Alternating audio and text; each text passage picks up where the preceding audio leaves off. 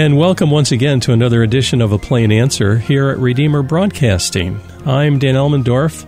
On the phone line with us today is Dr. P. Andrew Sandlin, founder and president of the Center for Cultural Leadership. Uh, Andrew, it's an honor to have you on with us today. Well, maybe it's a greater honor for me to be here, Dan. I appreciate what you do, and I enjoy every time we do this. Well, your background is uh, you're an ordained minister and you're a cultural theologian, and um, you seek to apply uh, the historic biblical faith to the contemporary world. Uh, you've got some specialties in philosophy, theology, social political science, the history of ideas, and uh, you're married with uh, adult children and grandchildren. So, You've um, had a lot of experience in life. Um, one of the areas I'd like for us to talk to today is uh, really captured in an article that you recently penned uh, with the title Christian Counterpunching and subheading Turning the Other Cheek to Cultural Evil is Selling Christians into Slavery. Well, that just really resonated with me. And um, maybe we can go through this article a little bit, Andrew, and you can explain to our listeners um, where you're coming from here. You know, from the from the top down. yeah, that sounds great. Uh, well, um, the very idea when you hear this language, Christian counterpunching, to many believers, uh, it sounds counterintuitive yeah. and uh, almost fleshly or worldly. A way of worldly operation is retaliation, and of course there can be a, a sinful way of doing that. But uh, the Bible's quite clear that uh, if we live holy lives, uh, we must oppose evil, uh, including evil in the culture. And um, one of the first things I could say is that in Genesis 3:15 we have what theologians call the proto or proto-evangelium, that is the first gospel message and it was uh, given by delivered by the first gospel preacher, and that is God Himself. The first gospel preacher gave that gospel message to to Eve that uh, that to her seed we know from the New Testament to be Jesus Christ would crush. Uh, older translations say bruise, but it really is strong. Crush the head of the seed of the serpent. That is, of course, Satan and all who are united to him in disobedience and unbelief. So, right from the beginning, we have this promise of counterpunching that sin punches out and does harm to God's creation, and God with His people uh, punch back uh, to oppose evil. So uh, to allow evil to go on unmolested in the world without a a strong Christian reaction and response, an aggressive one, that is not a Christian way to to do things. So many Christians today, Dan, are given to a a sort of uh, what I call resignation theology mm-hmm. rather than resistance theology. They uh, see evil, uh, and in our culture, of course, everything from abortion to same sex uh, marriage, so called marriage, to uh, pornography and uh, deprivation of economic liberty, socialism, and of course, in more recent terms, these draconian uh, political edicts in COVID 19 that we've talked about on previous programs, and uh, the the leftism of Black Lives Matter and the monument toppling, the leftist racism, and I could go on and on and on. Their attitude is, well, yes, this is bad, but our responsibility is to kind of retreat backwards and just hope for the best, and maybe the rise of all of this evil indicates that Jesus will come soon. So, in a sort of twisted way, perhaps even it's a good thing that it's happening. Yeah. That I believe is radically unbiblical. Yeah, I was thinking as you were talking about that, um, some of this almost ties into um, what we believe regarding the end times. Um, some people almost need, they have a theology that things are going to get worse and worse. Uh, Jesus is basically a, a, big loser in history in terms of the spread of the gospel. And so, um, well, the Bible doesn't share that view, does it? No, it doesn't, and um, it's remarkable that we have.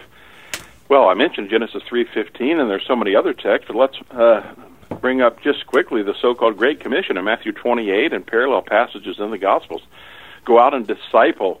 it says the nations, the ethnos. Now, we, of course, get the idea today that what God is doing is having us preach the gospel to individuals so that individuals here and there can be converted and come into the church, and then, of course, there'll be the second coming, and there will be a, a fairly small number.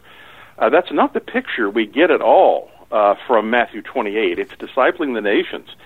And then, of course, we have the promise, Isaiah 65, for example, of uh, all that God is going to do uh, as the gospel expands uh, in the earth. And uh, then we come to the book of Revelation and see the expansion of the kingdom of God and the destruction of Satan with the child that is born from the woman, and Satan persecutes, but the dragon is thrown down.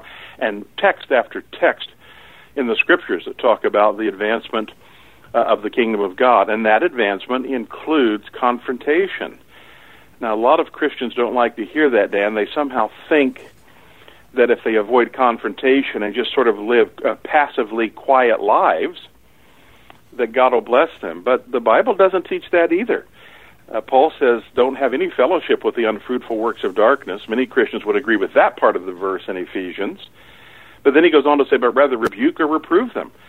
So it's not enough to avoid evil. We actually have to confront and oppose evil. We have to counterpunch. And on that point, many Christians uh, seem uh, very unwilling, perhaps in some cases even cowardly. Uh, but uh, the Bible, of course, doesn't support that at all. No. Now, it seems to me that um, right away my mind jumps to I, my tendency is to jump to um, some kind of a physical military counterpunch, and I'm not writing that off. But isn't it true that by the preaching of the gospel and the discipleship of the nations, that is a tremendous form of counterpunch. And to preach against sin and say here is the way here's the as it were the highway of holiness. Yes that's right. That christian counterpunching is of course principally metaphorical as you said uh, in the Bible, the preaching of the gospel and living according to the law of God and penetrating all of these areas of culture for Christ the King in a peaceful way, aggressive but peaceful way. That's the biblical view. Uh, other religions don't do it that way.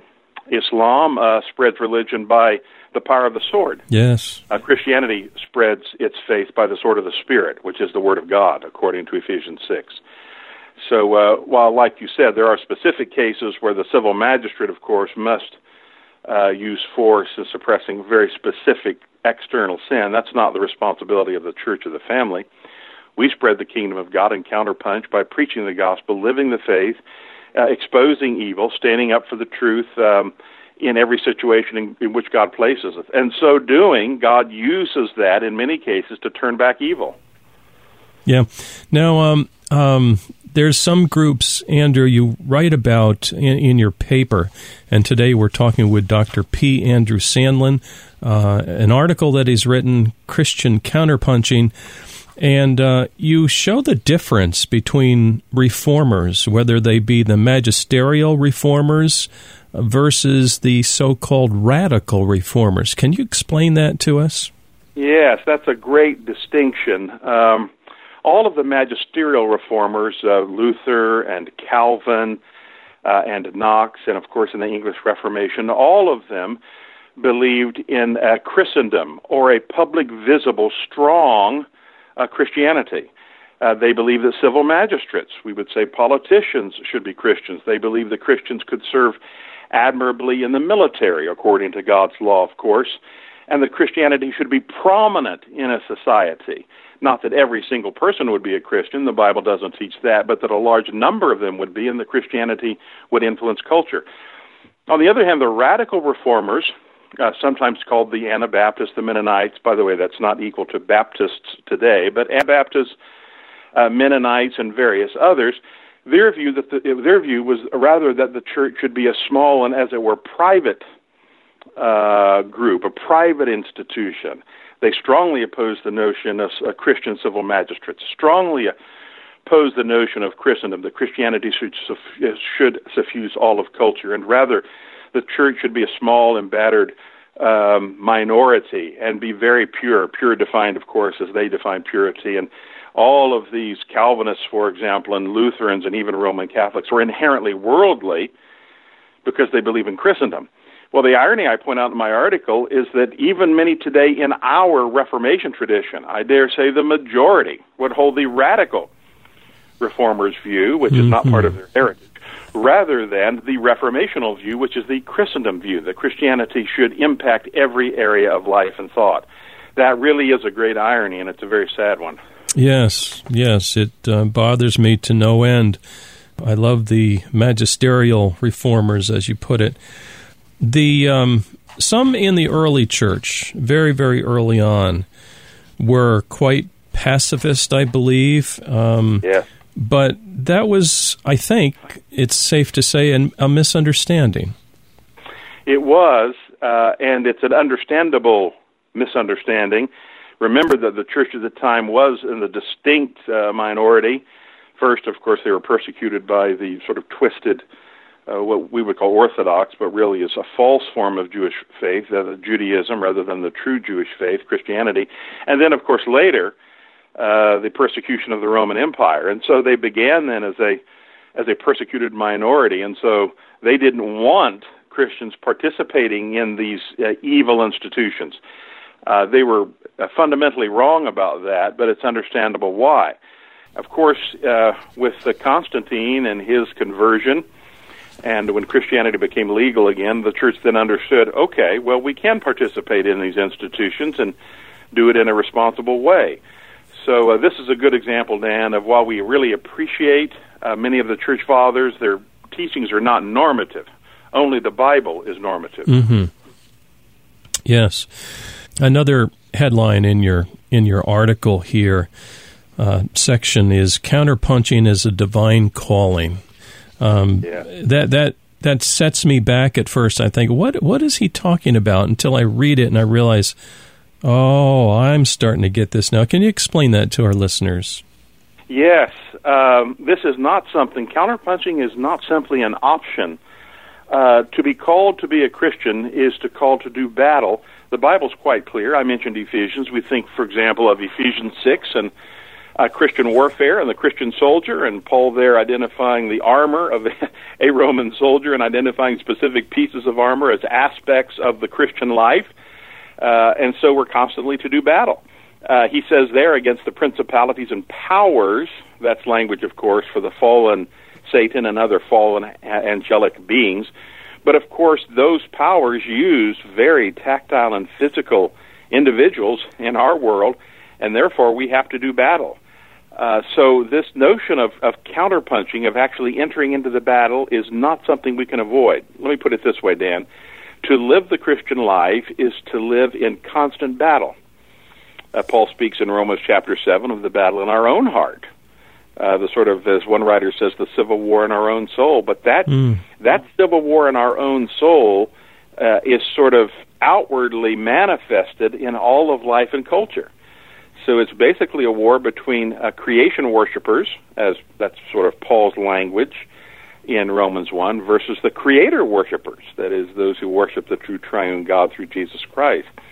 And so you see uh, throughout the, not just the Old Testament, certainly it's there, but the New Testament, Paul doing battling with uh, the Judaizers, and Peter doing battling with the false teachers, and John doing uh, doing battle uh, against false uh, teachings in um, in his as he mentions in his epistles, and of course, the book of Re- Revelation, uh, seventy percent of it is about Christians battling uh, unbelief uh, in the most difficult of circumstances. So, it's not possible to avoid counterpunching if we're going to live a faithful Christian life. Hmm. Yes, we have this responsibility, as you put it in your article, to push back against evil and we do that, we do that in the power of the Holy Spirit. I'm amazed as I read what God has done when He sent His Holy Spirit to the church. It's like an atom bomb goes off in history. Yes, you've touched on, I think, something that makes a radical distinction between uh, non Christians and, of course, Christians. Uh, we don't, uh, though we though we fight in our bodies, we don't fight according to what Paul calls the flesh. Mm. Uh, we fight according to the power of the Spirit. Um, and so God has given through His Holy Spirit, as you mentioned, God has given all the resources of the church necessary to turn back and defeat evil. I, I don't think many Christians understand that. they seem to think that there can't be any uh, victory, any substantive victory over evil until the eternal state or the second advent. But if you think about it, that really is to take a swipe at the power of the cross, That's the power right. of the resurrection, and the power of the Holy Spirit. Um, at Pentecost, I was just writing something today, Dan. At Pentecost, uh, the risen Christ, King of Kings and Lord of Lords, showered down on his people this wonderful gift of the Spirit to empower them. This, by the way, is why when the church seems in dire straits, and let's face it, in the U.S. today, because of all that's going on, even since March, the church seems in dire straits. It Yes. might be easy to get very pessimistic and say, well, we should throw in the towel. I mean, compared to the strong politicians and compared even Christians that don't believe we should engage, we feel weak and um, uh, as though we can't accomplish anything. But we have the power of the Spirit, and God loves and God delights to employ His Spirit at the most difficult times for His people. And this happens through, I think of Old Testament Israel, just there, right at the Red Sea, about to be trampled and slaughtered by Pharaoh. Yeah. And what does God do? He opens the Red Sea, and He and His people walk over on dry ground, and He swallows up Pharaoh and his army. God is always, always protecting His people if they're willing to march forward in the power of Spirit and faith. That's what we need to live in. Hmm. Yes. Uh, you also touch upon, uh, and today we're talking with Dr. P. Andrew Sandlin, founder and president of the Center for Cultural Leadership. Um, you also draw attention to um, this thing called moral neutrality. And uh, can you talk to us a little bit about that, um, the dangers of that? Well, yes. I mean, historically, uh, we could go a number of directions, but many Christians have somehow felt that uh, in the area of culture itself, that in the individual life and in the family, God's Word uh, should govern our lives. But sort of out in the culture, that's sort of an area of uh, neutrality. There sort of should be a a common understanding apart from the Bible, mm-hmm. apart from Jesus Christ, that both believers and unbelievers can agree on. But one doesn't really get that picture reading the Bible. The Bible says that unbelievers' minds and hearts are darkened. They need to be opened by the Holy Spirit of God. And even in the case of God's common grace, when unbelievers sort of can recognize even dimly the truth of the Word of God, it's because of this a wide Christian culture surrounding them that they can recognize this truth. Uh, the notion that there could be any area of life that is neutral, such that Christians could say, well, we don't need to apply our Christian faith there. We don't need to apply it in science because everybody knows that science is neutral. But in fact, uh, and that's just one example, Dan, science is not neutral. Uh, modern science and all of our advancements began as a result of Christian presuppositions, not atheistic uh, presuppositions, but Christian presuppositions. Right. And the same is true in technology and in history and in vocation and in all other areas. So the Christian idea that, well, there are certain areas of life uh, that don't need to be Christian, in which we don't need to press the claims of Jesus Christ, first is false, and second, worse yet, is a denial of Christ's lordship in all of life and culture. Yes. Yeah, good point. Um, I like the simple phrase, and it's really a, a creedal statement Jesus is Lord. Jesus is Lord. And, and there's not one area that he's not Lord over. And so um, uh, it's really kind of simple, I think.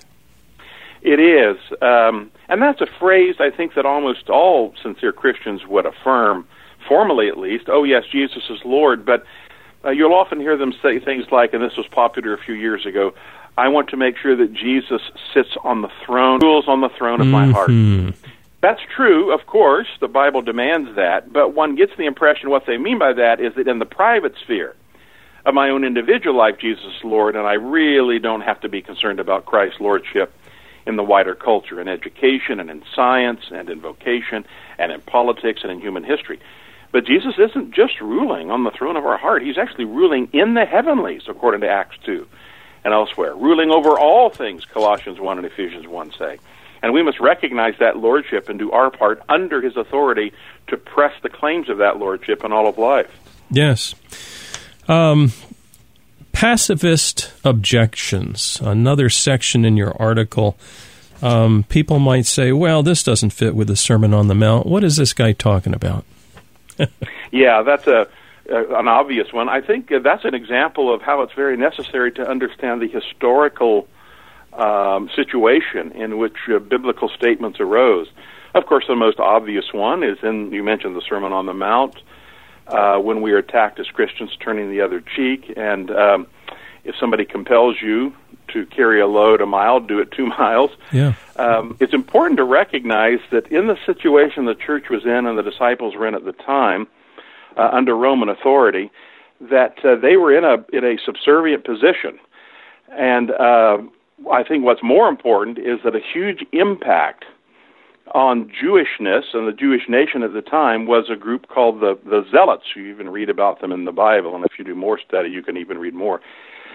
They believed that the responsibility of the Jews was to rise up in armed revolutionary revolt against the Roman occupiers, and that they would bring in Jehovah's kingdom by forcibly expelling these Romans. Uh, this was the sentiment be- behind those who came and wanted to make Jesus king. And you remember how Jesus responded? He said, No, not because he's not king, but because he's not that kind of revolutionary king. Uh, he's not there to pick up arms to defeat to the Roman Empire. He's there to and here to change our hearts and lives so we impact all of the world for his glory. So basically, those texts are saying don't be a revolutionary. Uh, if you're in a very subservient uh, situation politically, don't try to pick up arms and attack. Mm. The Bible would never justify that.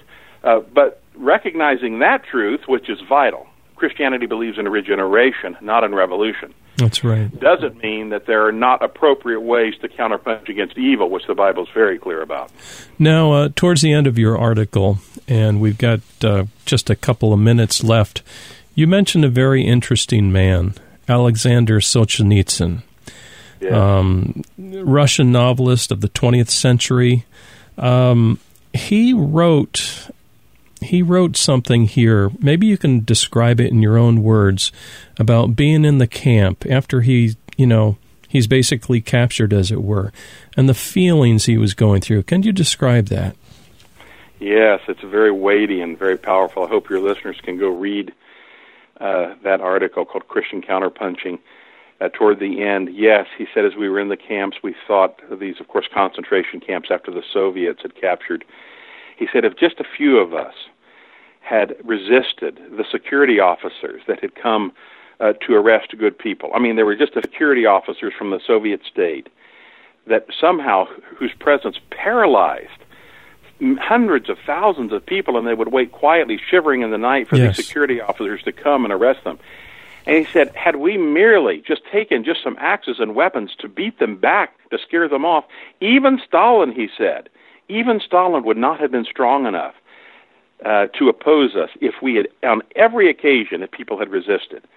And to people who think, well, that would not be appropriate, I would have to ask, well, if it were possible for you to prevent the slaughter of 60 to 80 million Russians by opposing in uh, 1917 to, to the early 1920s, opposing the state security apparatus, would you be willing to do that? Well, they don't like to answer that question, Dan, but it was it's a ref, it was a refusal, he says, to to fight back in a godly and faithful way against tyranny that permitted this terrible, horrific Holocaust in the Soviet Union. Yeah, and the contrast there, it's not a revolution. It's a, it's a really a defense of innocent It is. people. Yes, he's not he's not asking or telling people to take up arms to overthrow the government, No. but to resist tyranny. That's right. Well, I want to thank you very, very much. Uh, today we've been talking with Dr. P. Andrew Sandlin. And um, give us your website address and maybe one prayer request that the folks can remember uh, regarding you, Andrew. Well, thank you for that opportunity. So you can read about the Center for Cultural Leadership at ChristianCulture.com, and uh, you can also read um, my blog at DocSandlin.com. And then I put out an e-newsletter, among a number of other writings, but an e-newsletter every Friday on Substack.com. Just Google my name, and you can sign up there for free. Uh, prayer request. I have been just praying by God's grace that He would increase the influence of CCL tenfold, and in the last few months, Dan, by His grace, God has just brought hundreds and hundreds and hundreds of people in, uh, totally by His grace and for His Mm. glory. Pray that God continues to do that, because I think if there's any time this world conquering godly message is necessary. It's today when so much of the church is passive and evil is so active and aggressive. Mm.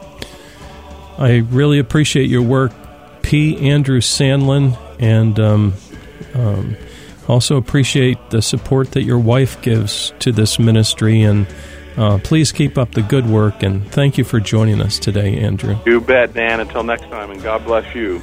And dear listener, please join us next week for another edition of A Plain Answer.